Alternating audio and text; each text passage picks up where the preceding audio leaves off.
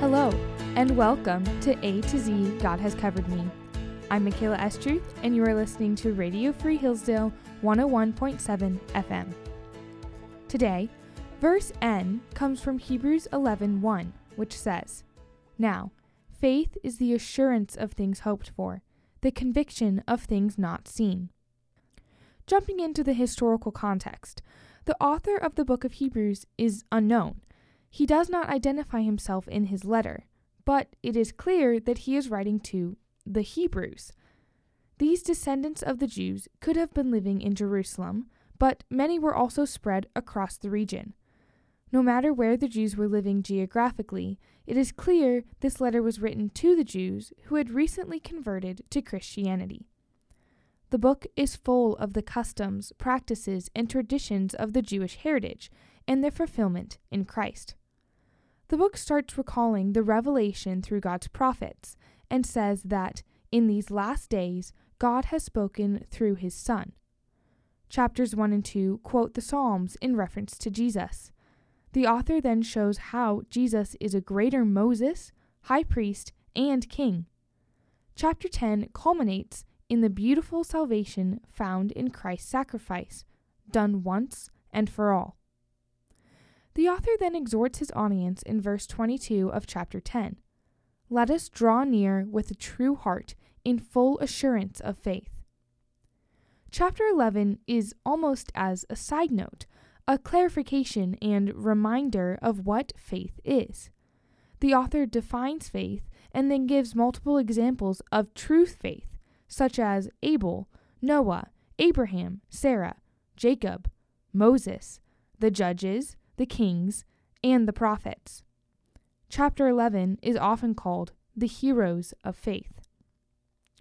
Chapter 11 ends with These all, though commended through faith, did not receive what was promised, since God had provided something better for them.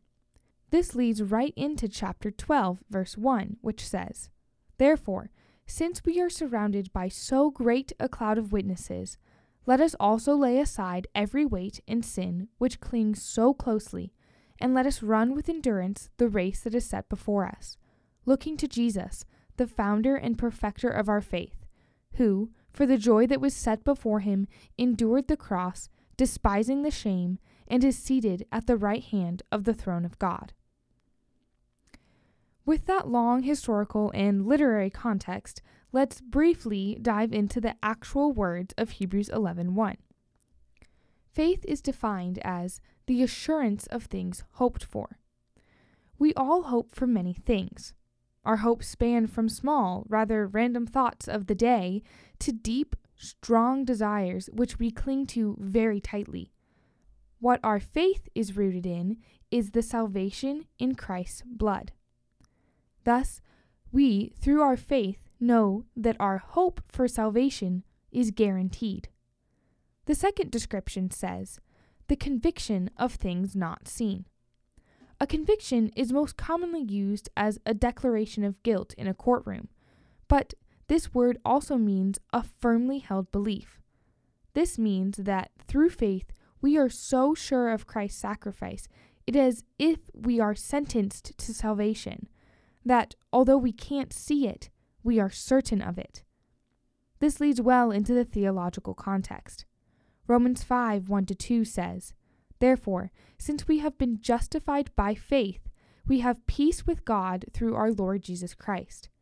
Through him we have also obtained access by faith into this grace in which we stand, and we rejoice in hope of the glory of God. In a way, we have been sentenced, we are declared righteous, justified by faith in Christ. And we can rejoice because our future hope is assured. It's easy to get bogged down in the busyness and stress of life, but imagine if Christians truly lived out their assured faith and hope. Shine that light in your life today.